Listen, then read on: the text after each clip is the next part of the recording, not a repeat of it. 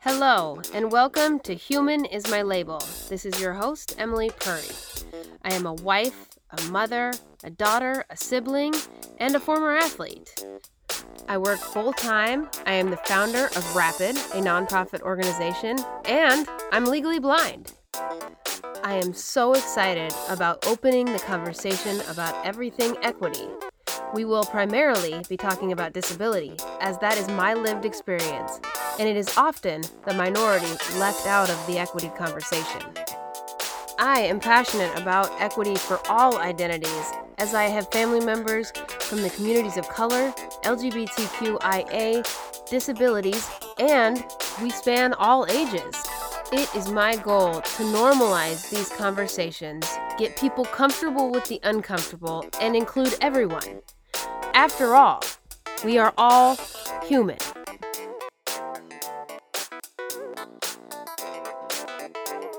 Thank you, everybody, for joining me here. I have another amazing, amazing guest today, April Allen, and we met in the DEI space, so the diversity, equity, inclusion space. We have both been in the space for quite some time, and so thank you, April, for being on with me today.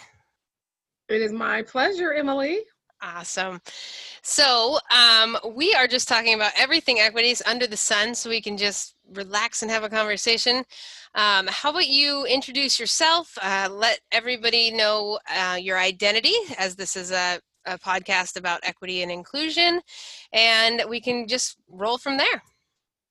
Okay, my name is April Allen. I identify as she, her, hers and I am a cisgender African American woman. That's perfect. Okay. And where? What is your background? Uh, you know, where did you start on this journey, other than being a black woman? That's that's first and foremost. But how how did you get started on your career path? That's a great story, Emily, but it's a long story how did I get started on my career path in DEI? Should I say is, is that where we're DEI, going to go? Yeah, and bring in your your law and and your and, and everything bit, else and everything else, just a little bit, not all of it, but a little bit. okay. I knew as a kid I was always um, drawn to truth, justice, and equity, as we mm. say now. Mm. I didn't understand why. To be honest, I remember the first one of my favorite cartoons. Now I know is totally um, racist um, and, and, and, knew something was off was Dumbo as a kid. Oh, I don't no know way. why. yeah, but you know what I was drawn to was the fact that they mistreated Dumbo. And I was like, I remember my mom showing me that because that was one of, you know, she thought, oh, this is cute. It's Disney. Yeah, yeah, yeah. It? And but the, I was, and I kept asking my mom, like, why are they being mean to him? That's so cruel. And then, then I realized I didn't know what it was called, but I had a high level of empathy and so I think that really just started me on my journey mm. to love what we would call justice and and trying to figure out how to administer d- justice and be an advocate for people that led me long story short i did an undergrad degree in political science and ethnic studies with a focus on african american studies did a master's in public awesome. administration Okay. And I also did a law degree. I, have a, I hold a Juris Doctorate from University of California, Hastings College of the Law, which where Joe Biden's running mate is from, Kamala. Ah, gotcha. Yeah, where gotcha. she went to law school as well. yeah. So, anyways, um, decided quickly on my journey as I, I got um, offered a job at um, one of the big firms um, doing corporate securities that I okay. that was not what I wanted to do with my life after working. I don't imagine that. I do not imagine that at all. Yeah, no, and honestly, I was like, oh my gosh, I'm gonna make I am going to make a difference. I'm gonna be I'm gonna be one of the few black women doing this. And I realized I don't I don't like this. So you need to like what you're gonna you're gonna be halfway good at it, you know. Great people in my journey, but didn't didn't enjoy it. Um, and I was one to think, you know what, work should be something that is your call if mm-hmm. you can mm-hmm. swing it, right? You should absolutely doing a job like check check your box. Um, you'll never be the best at it you can be, and you'll never have passion in the days where you are doing boring stuff like Excel spreadsheets Ugh. and figuring out budgets. Mm-hmm. That is not my it was not my passion, not my jam. Um, that you can you can't see the bigger picture and but when you do something you're called to you see the bigger picture and you can get through those mundane activities that everyone has to do Yes. anyways worked in silicon valley for a while, while in senior management doing um, compliance slash um, world compliance issues i won't get into the boring details of that and, and um, but in that time I always was consulting. I actually did um, one of my first consulting um, jobs for the World Affairs Council Oh wow.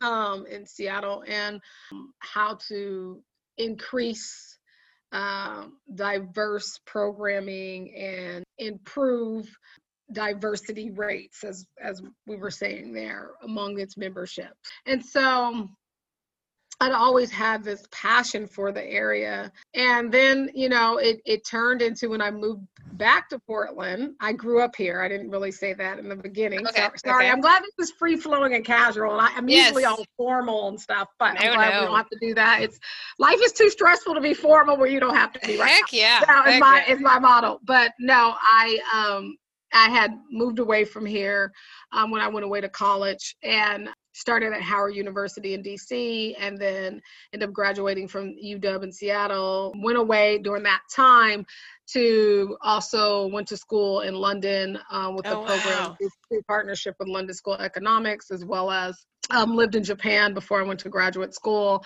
and just traveled the world extensively. So I got everything out before I got married. So I don't ever feel like. I missed anything, you know. I'm like, no, I lived a full life. I lived, I mean, I lived in like five different countries, traveled to a Wow. lot of different countries.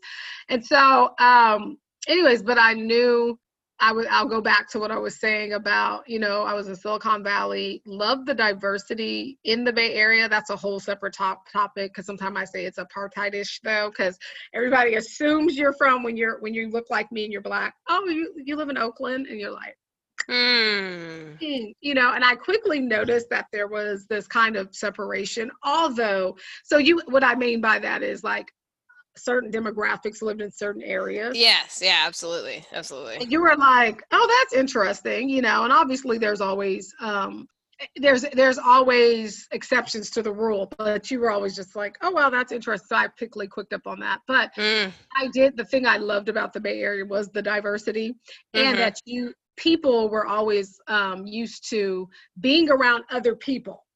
Yeah. Yeah. Yeah. if Yeah. they weren't their best friends, right?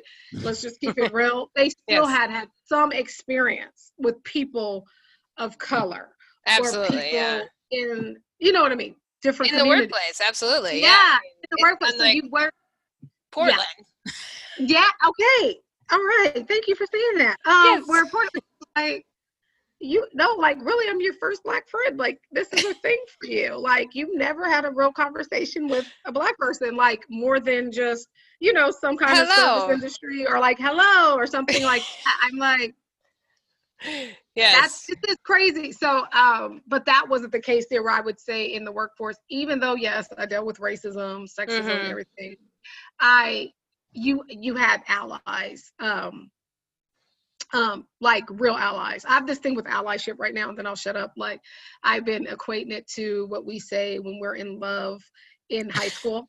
Everybody's your I- I'm your ally. It's I'm like when you're in high school, you think you love everyone you are oh, absolutely. Yeah. you you you have feelings for at that moment. And Yes. you're, I get that, you know, junior high and high school. And I'm like, no, that is not how allyship works, everybody. Like you just as you say you're ally doesn't mean you're ally. And just because you you kind of care about the person doesn't mean you're the ally. So or that you want to be an ally, so therefore you're an Yes. ally. It, you got to do Yes. something for that title. Yeah, that's even better. Like you just, it's always like that's my, you know, you're like, no, he, he, you know, it's like in high school. Okay, no, because he- I went to prom with you doesn't mean we're gonna get married and have kids, right? Like, and like this is the love of his life. He really just didn't. He wanted to go with somebody kind of cute, and that was fun, right? Like let's just. And wouldn't embarrass him and took good pictures so his parents were proud. Like, oh you know, gosh, like I love it. that's kind of like allyship right now. I'm, I'm being used. I'm like, okay, so Oh, or I or the or the not racist because I have a black friend. There's that Yeah, piece. Like, like, yeah, I yeah, don't- but it's not an automatic like that means you're not a racist. No. Yeah, like it's eradicated. You've done it. No, there's no thing as yeah. We won't even go down that. No, that, no, that, no. That abyss of whatever. but anyway, so I just I um so with me it's been um I, I landed here after you know whether it was working I won't name the companies but whether working and and having to get involved with consulting them and how to handle HR matters that were um, EEOC claims that arose, um, um, consulting them on leadership management when it comes to cultural competency with with uh, communities of color or women. Um, and then it just kind of um, turned into my life's work um, when I, and even I guess I should say this as we're talking about my path. So I came out of the Silicon Valley like, you know what, I'm going to kind of step back. I'm moving back to Portland. Was you know, I was pregnant with my second child at the point. I had a two two and a half year old, Oof. and I ended up writing a kids book on um, diversity, identity, inclusion, and allyship. Is really what I'm trying to get through I to love And it. Yeah so i've i've written two books on um, diversity inclusion um, equity and allyship issues um, and it's just my life's work is my passion right now. Um, i'm head of diversity and inclusion and equity i call it dei because i always say it doesn't matter if you have you say d and i but if you don't have equity you don't really have inclusion and if you Mhm. don't have inclusion nobody you're not going to have any diversity because nobody wants to work with you. You know at your company it's it's a thing right i'm like they- they Absolutely, absolutely. domino effect so but i even i i i, I had d and i at a major corporation here in portland and um that's that's been that's the journey i'm on currently Okay, you were also a professor at some point too, right? yeah i'm also yeah and so that's how you know i always knew i wanted to teach Okay. um, and i love teaching it's um you know my friends always you know i remember going through my um quarter life crisis Quarter life crisis. I've never heard that one. you know i sent my email to my like five or ten friends you know what do you think what have i always been you know i'm all deep i'm brene browning it that's what Oh I my it. gosh. i'm like i'm super soul sunday oprah and Oprah ing it you know i'm like Oh my god, I love it. what have I always done? It's been innately me. You know, I had a couple like my one high school friend that I still am like actually has a spa on the pearl. I'm still actually in Portland that I'm still um, close to. Um, and they're like, "You're always educating us, even when we don't want to be educated. You are determined to educate us." And I'm like, Huh. "Yeah, that is, and it's been true. That is an that is a that's a dependable strength of mine. I usually have the grace to educate people." And kind of hang in there and go, okay, I'm not sure exactly what you're not getting, but let's try again. And so Let's try again. try again and again. Let's try this way. Okay, why don't you come with me? Let's have an experience, you know, like this kind of thing.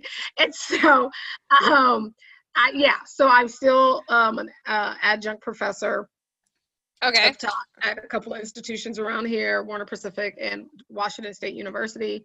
Um, right now, with my full time position and the way the world is Wow. where we're at, I don't have time to exactly teach. Yeah. But um, I plan to go back to teaching where I where I was teaching constitutional law, business law, political science, culture, and cultural studies and ethnic studies. And so Gotcha. my Oh, Yeah. okay. Yours. Very good. Very good. And we will put the links to those books that April wrote for the kids' books in the show notes if you are all looking for them. So we'll, those will be there. Um, Or those are there. I should rephrase that. Um, okay. So, um, in the time we're in, and when this interview uh, ha- is happening today, it is actually the day after the Breonna Taylor verdict. And I want to give space to that, whether you want to talk about it or say anything. Um, we don't have to go into it deep if you don't want to, but just uh, your initial thoughts or not. Uh, how, as a black woman trying to do this work every day, how how is it affecting you today? Mm, it is. It's not easy. Mm-hmm. My heart is hurting. Um, Mhm.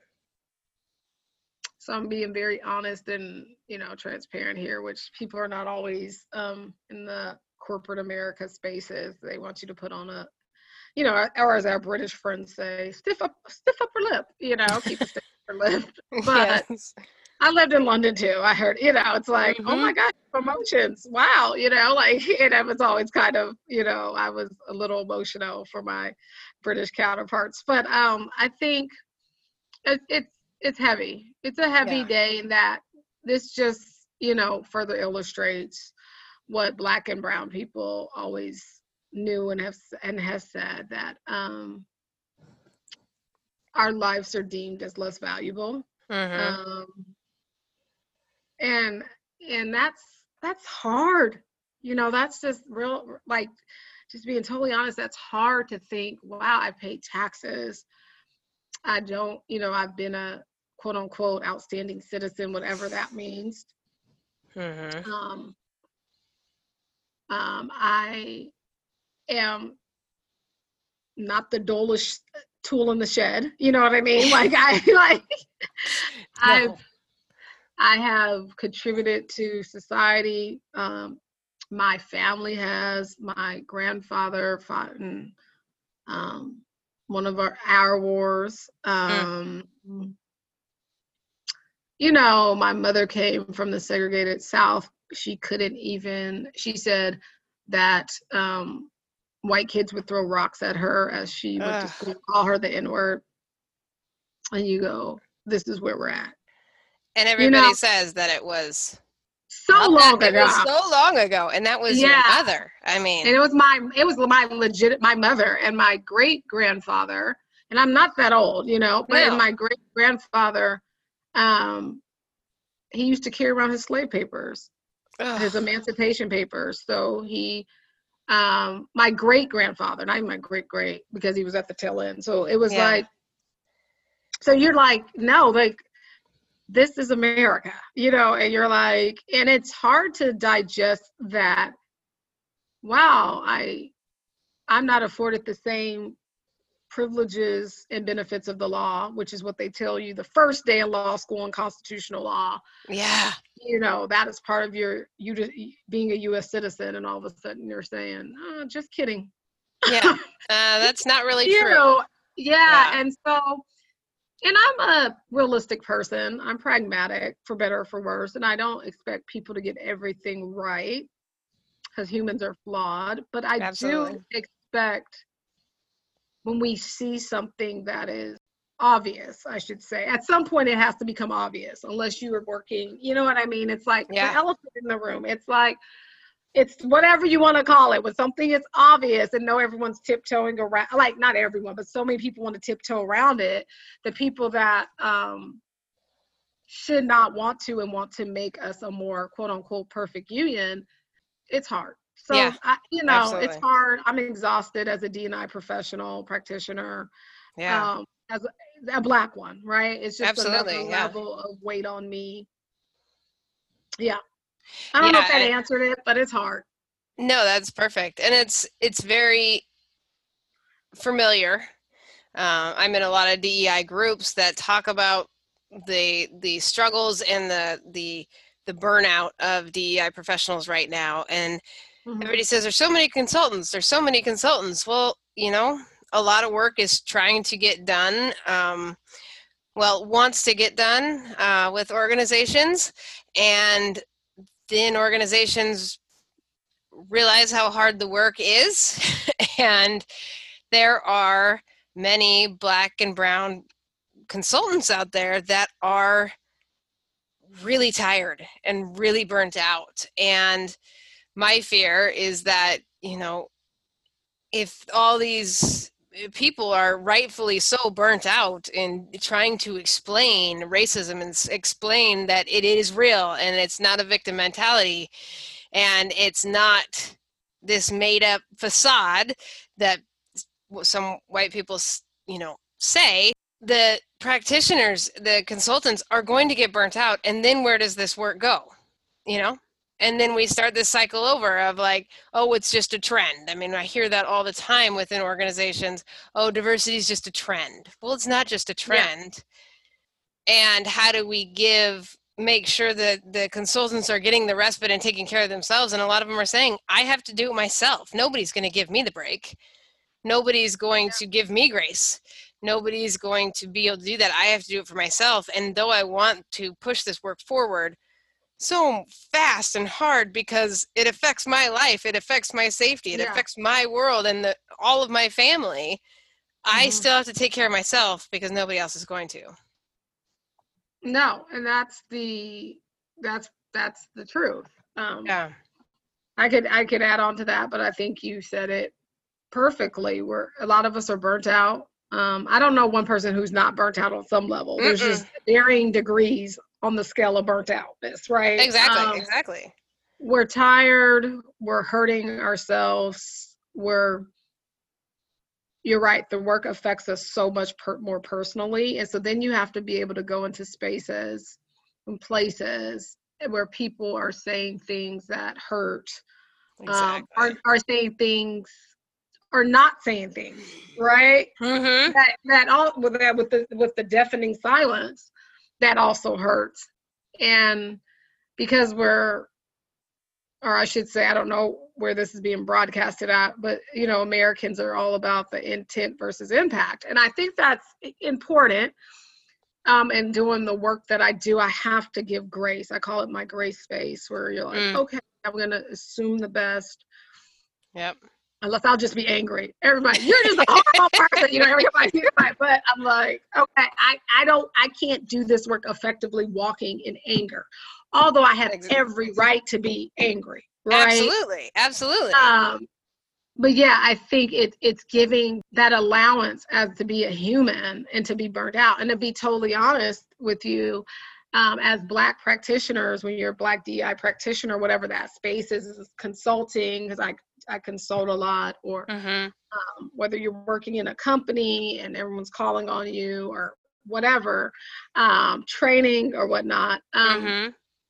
black black folks we were taught right away like you have to work harder you got to work Mhm. harder you got to be better because if not they assume they and we know who they is i think yes yes we do dominant culture assumes the worst of you so imagine going in with that paradigm because that's what's been dr- drilled into you since you were a child on some level. The language um, graduated as you became older right? But Mhm. you know and and then you're still trying to do this work well and convincingly.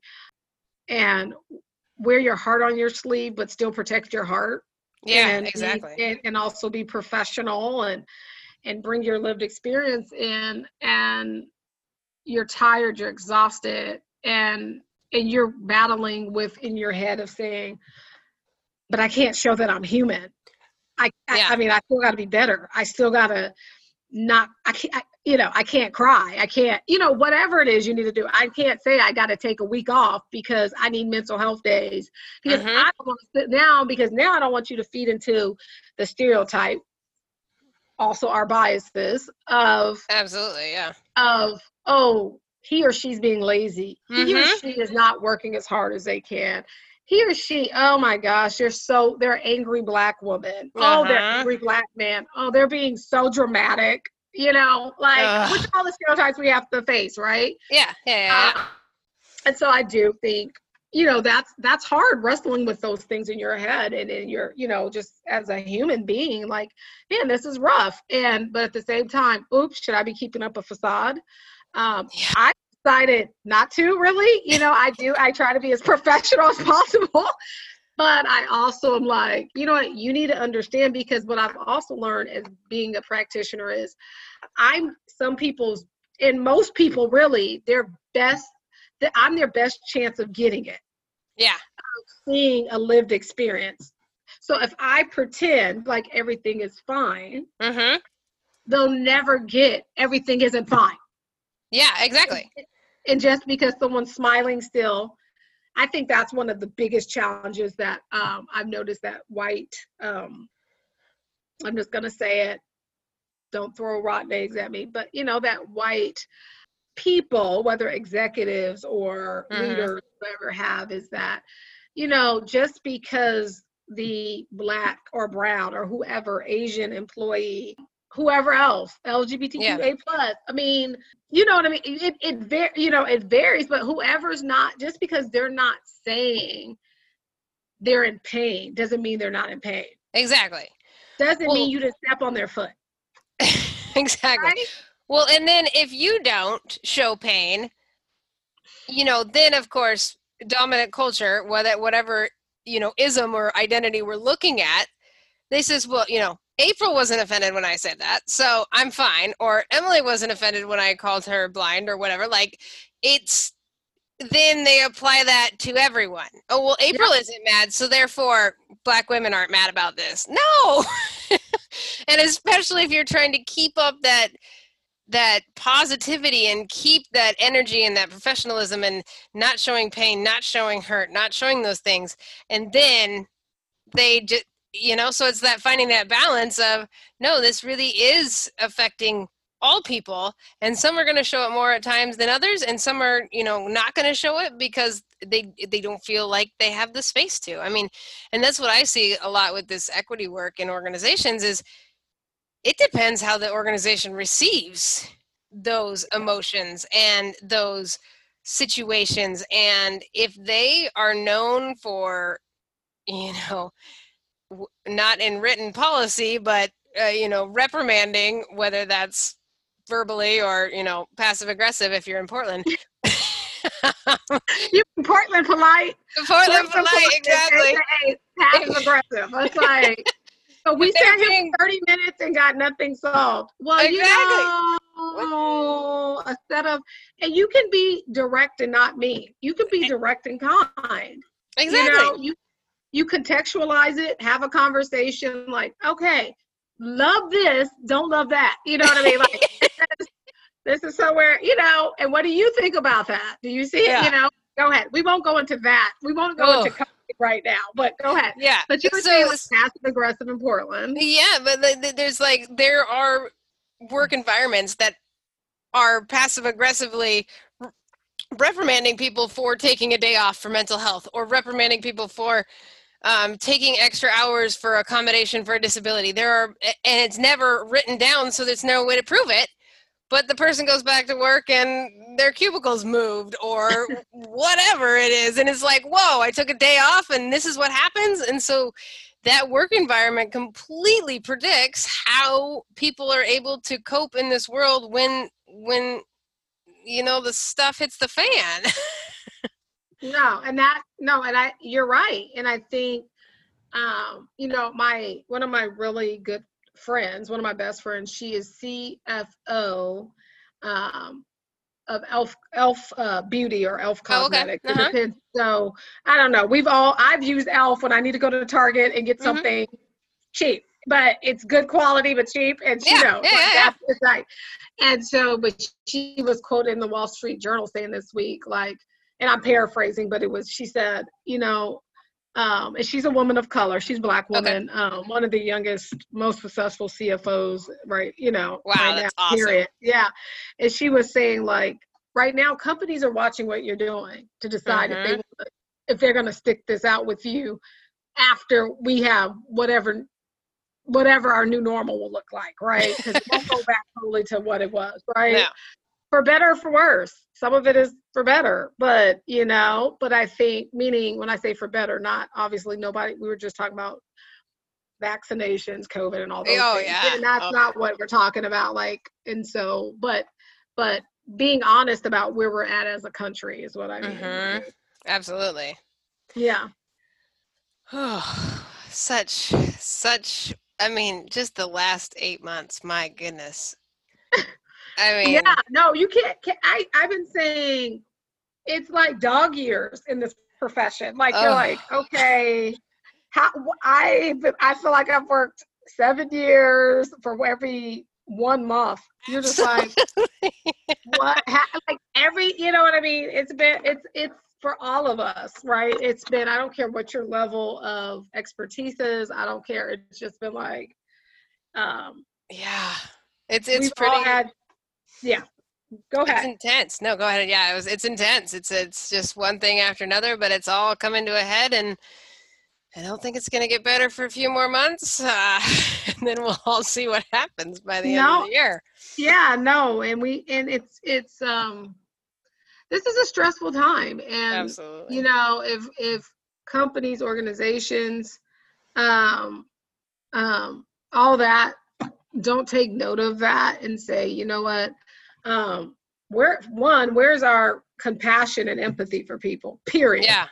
This don't this shouldn't have anything to do with cultural competency. Yeah. You should, you know, empathy is a taught skill. Is one thing I've had to realize.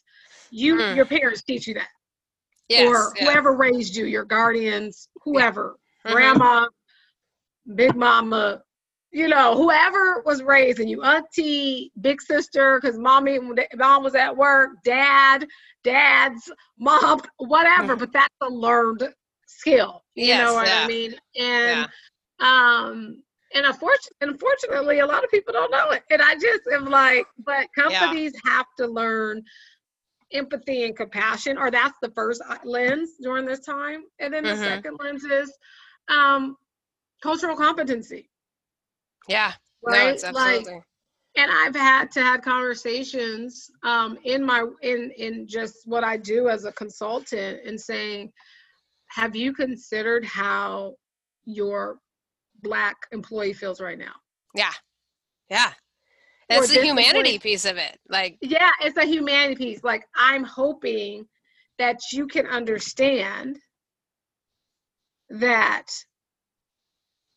um this is yes covid sucks for all of us it's an equal opportunity sucker of life right now right yes. um, but at the same time, it's like you have to you have to recognize those intersectionalities and those complexities that people are going through on their in their different levels of being whatever that is, right? Yeah, Whether yeah. it's you know black or brown, um, um, whether it's you know it's just so many things that we could go through. But there's a level, you know, whether it's single parent, whether it's um, disability and not having all of the things you need at work you know to do Yeah. your work if you have to be at home or you can't you know you can't come in it's not safe i mean there's so many different levels but i did express multiple times people you have to have cultural competency on this and if you have to freaking put out a checklist okay so this person's what what could possibly and i'm being facetious but kind of like you have to think like this person may not be similarly situated as me Yeah. Yeah. and so it And even just, within those cultures, I mean, yep. the disability my experience as a legally blind but still have vision woman is different than a totally blind woman who has different needs than i do. And the same thing with you know race and ethnicity. Just because you have brown skin doesn't mean you have the same household experience as another brown skin person. And so you can't just make blanket policies or procedures or whatever you're trying to develop no. to one size fit all no. Within you have group. to look you have to look at a holistic picture. I think it's hard it's hard because we don't allow ourselves enough time just in our culture and our you know and how our systems work to really like learn people individually. But i mean i just i think so we have to think about it as much as we can like what okay this person may be having a harder time. They may be distracted today or they may need to just be like you know it's fine. You know what? If you're, you're if you're dealing with any stress of the situations going on yeah yeah. let's you know you, let's figure it just- out. let's figure it out. Yeah so yeah, yeah. I, so it's those things and i just um you know i just it's it's just very um it's it's we're in a very interesting time in who we are as people and who we want to be. Yeah, absolutely.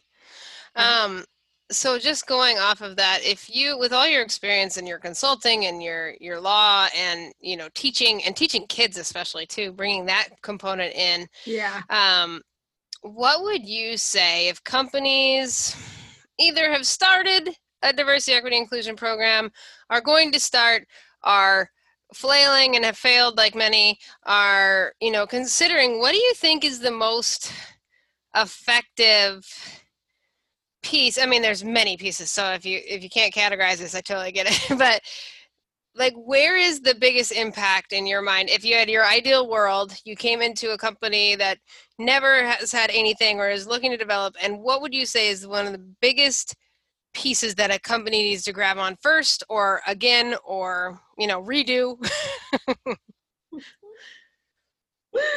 Redo. To redo. have, to have a successful D&I strategy or plan. yeah. Yeah, that's a good question, Emily. Hmm, I could say so many things. I know. That's what I'm thinking. Because there's all this controversy around training, and is that enough? Is it too little? There's, you know, it, they we have people saying it has to start at leadership. Um, we also have people that are like it, it has to, you know, come from the top down and the bottom up. Um, but what do you think is if if somebody could grasp onto one or two things, like where would you? Where would What you would go? I tell them to look at and really like Mhm. Hone in into? One, I think, you know, one thing I do uh, when I go into any company is I, I like we're talking about kind of an assessment. I do an overall assessment. Um, I have about 70 questions I'm looking at, um, all the way from benefits to, you know, leadership and what does your executive team look like um, Okay. make. Um, but I would say, you know, the first thing that I besides getting the training out the way, right? Because I know there is all that talk and controversy around does training work? Da, da, da, da, da. It's kind of like this is how I look at it, Emily. You know, I'm good for analogies. Okay, I do. I love my. I love. I, I have to teach my kid how to walk. Yep. Okay, when my kids came out, right? We have to go through the process of walk. Did that mean I made them Usain Bolt? No. But you have to teach them how to walk, you know, and and kind of run and wobble and fall over. I mean, this is part of the process of of development, Absolutely. right? That yeah. doesn't mean you're going to get to the Olympics. Although I'll be honest, we think our children are going. My husband is like determined that will happen. Let's Uh, let's let's frame this for people. How old are your children? five and seven. They're not even they're not even like junior high yet. But that is just where we're at. And this is okay, hey, go us. with it. Go with it. Don't judge us. But no, so but my point but they are quick and dad was quick. He Oh, was okay, a- okay. I he like was it. a professional athlete. But with that being said, um but you have to have some you have to have some um base basic um tools Yeah. you supply so you can at least attempt to get people on the right page. And if we can't get on the right page, let's let's get in the right book. We're all in the right right book. We may be in different chapters, but let's Yeah, get in the absolutely. right. Let's all have the same book. So I think so. When people say, "Oh, training doesn't matter," it's like you don't. It's not that training doesn't matter. It's that you can't just do one thing. It's Exactly. and we got it. And I think that's the biggest uh, misnomer that I see in this industry. One of them is that you do one or two things, and oh my, we're gonna do a survey, and everything's turned around, and you're like, no, this is a journey, and culture change takes a long time. Yeah. And what for better or for worse, sometimes you have these moments in time that is pretty much an, you know another civil rights movement where you're going to get you know pick up traction, but it does Mhm. take time. Um, and um, you doing one or two major things or what you view as major, right? It doesn't Yeah. mean that's gonna work. So I do think you do have to look preliminary at making sure everybody has um, uh, mandatory training I agree. Yeah. ca- call it what you want and then um and sustainable training not one and done not Yep. two and two and Two two, and and, blue whatever two and through i like that it's like it has to be sustainable training um but the other thing is so that's just the kind of preliminary thing to me but Yeah. then i think you get into what i look at is um i want to look at pipeline i want to look at succession and retention Absolutely. Yeah. Succession planning and retention. That's that's where I'm looking at because when I can see what's going on with the retention rates, like our, do we have turnover every two years from a certain group? You know, that's the average last. You know, because two years. You know, it's funny. My my professor um, we used to say April when we were discussing what law school I wanted to go to. Well, Yeah. any people can do anybody can do jail for two years because I would say that's like jail. I'm not going there, you know, whatever. And so she's like, you could do jail for two years, you would survive. But you know that that's not the that's not the standard we want to set for work. Like, No. you know, I just need to get out of here so I can get out of entry level or move to a director position. You know, you want it to be, you know, I want to be here. So I think Yeah. honestly, to give you the condensed answer, it is um, succession planning. So pipeline management. Who are you looking at to take Mhm. over leadership? Are you are you grooming them? Are you mentoring them? Are they getting the same opportunities of the the the traditional quote unquote or dominant group in the company? Yeah. um and um and then i and then also ret- retention you want to see like why are people leaving or Mhm. why are they why is this group staying and this one's not Yeah. you know and because i am kind of a cultural anthropologist and just what i the way i think and, and cultural sociologist is is like okay why is this group able to exist here Yeah. and why is this group not able to Absolutely. right Well, and I love that because you know when I do um, with Prairie Consultants the uh, annual reviews and uh, looking at the employee surveys, a lot of times disability is not included in those, and so when you look at the, those experiences, you really find out what's happening on the inside versus oh yeah I was hired I have a disability check, but you know looking at that retention piece, how long have you been here? um, what unit what department are you in and are you treated you know differently than people do you feel you're treated differently than people around you because of you know your disability or the color of your skin or you know et cetera et cetera and so looking at all those those groups but i agree with you on the training too. It's it's one of those things if you don't give people the the dictionary to understand the language you can't expect them to learn to build upon that. And that's and that's the thing you can't just do that. No you have to have that and then integrate all these other pieces into the work. And so yeah i, I definitely agree. And I, I love the also the hr piece around um, you know the process the hiring process which is a focus for a lot of people but i don't think people quite grasp it. They're like oh well we just need to reach out to more more communities of color more communities of disability da, da, da, da, da.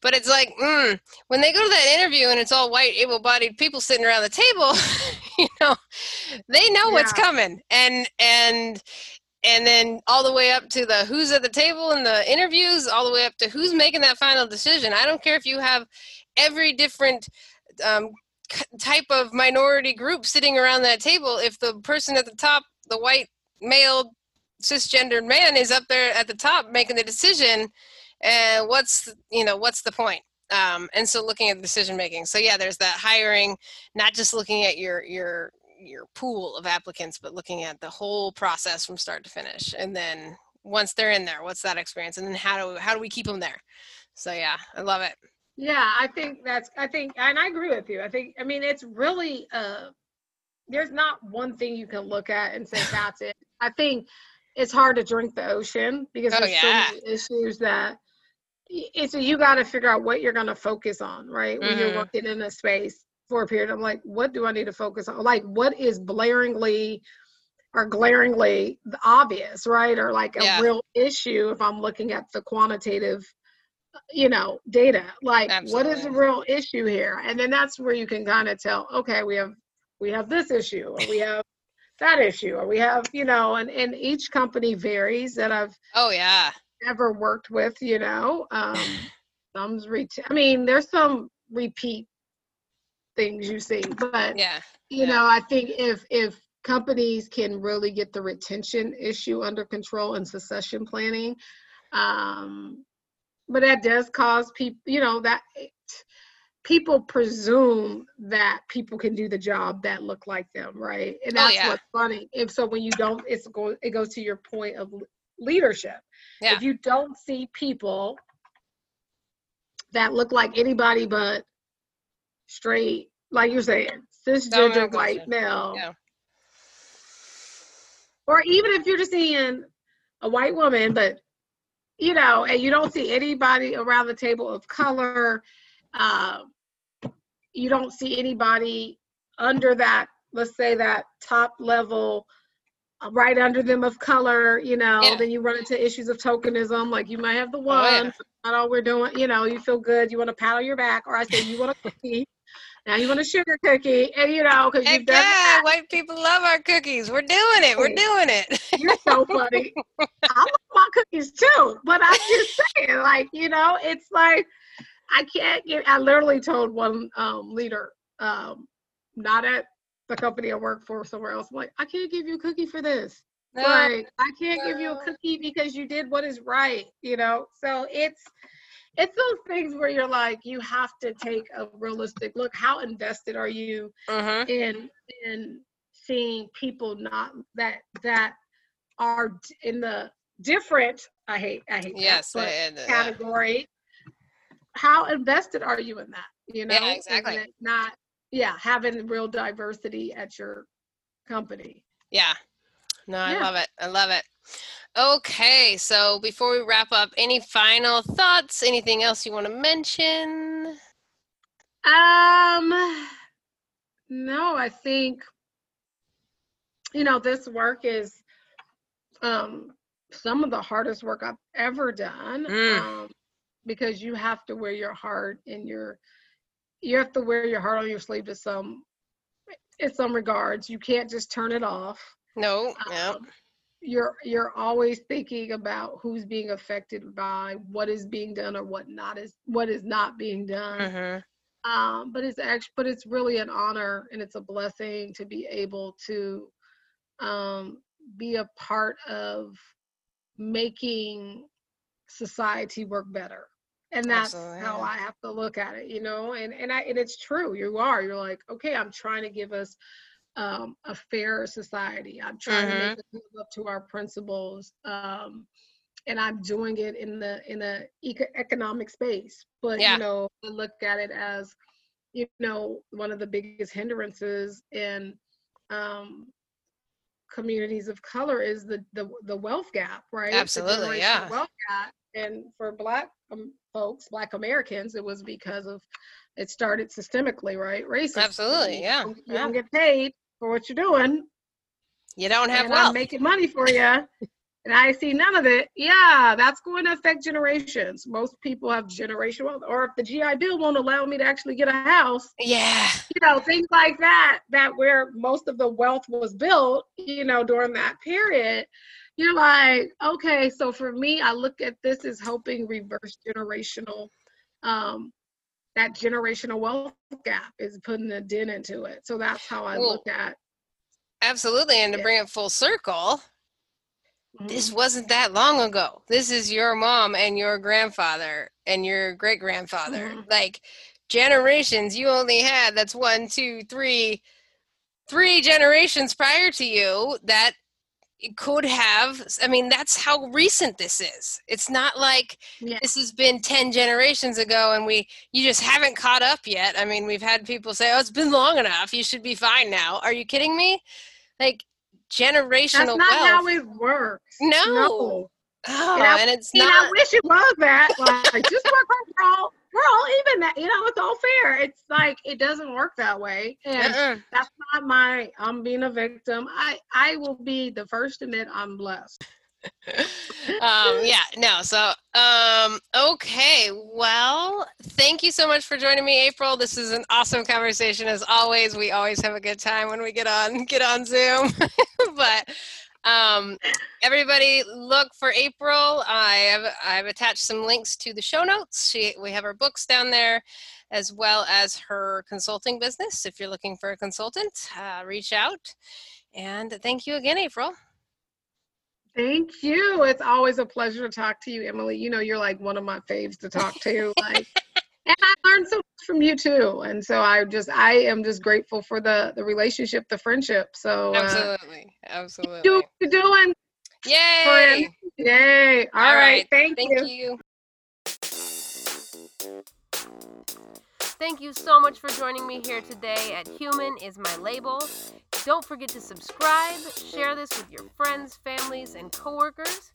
Get out there, get comfortable with the uncomfortable, include everyone, and push yourself to be better every day.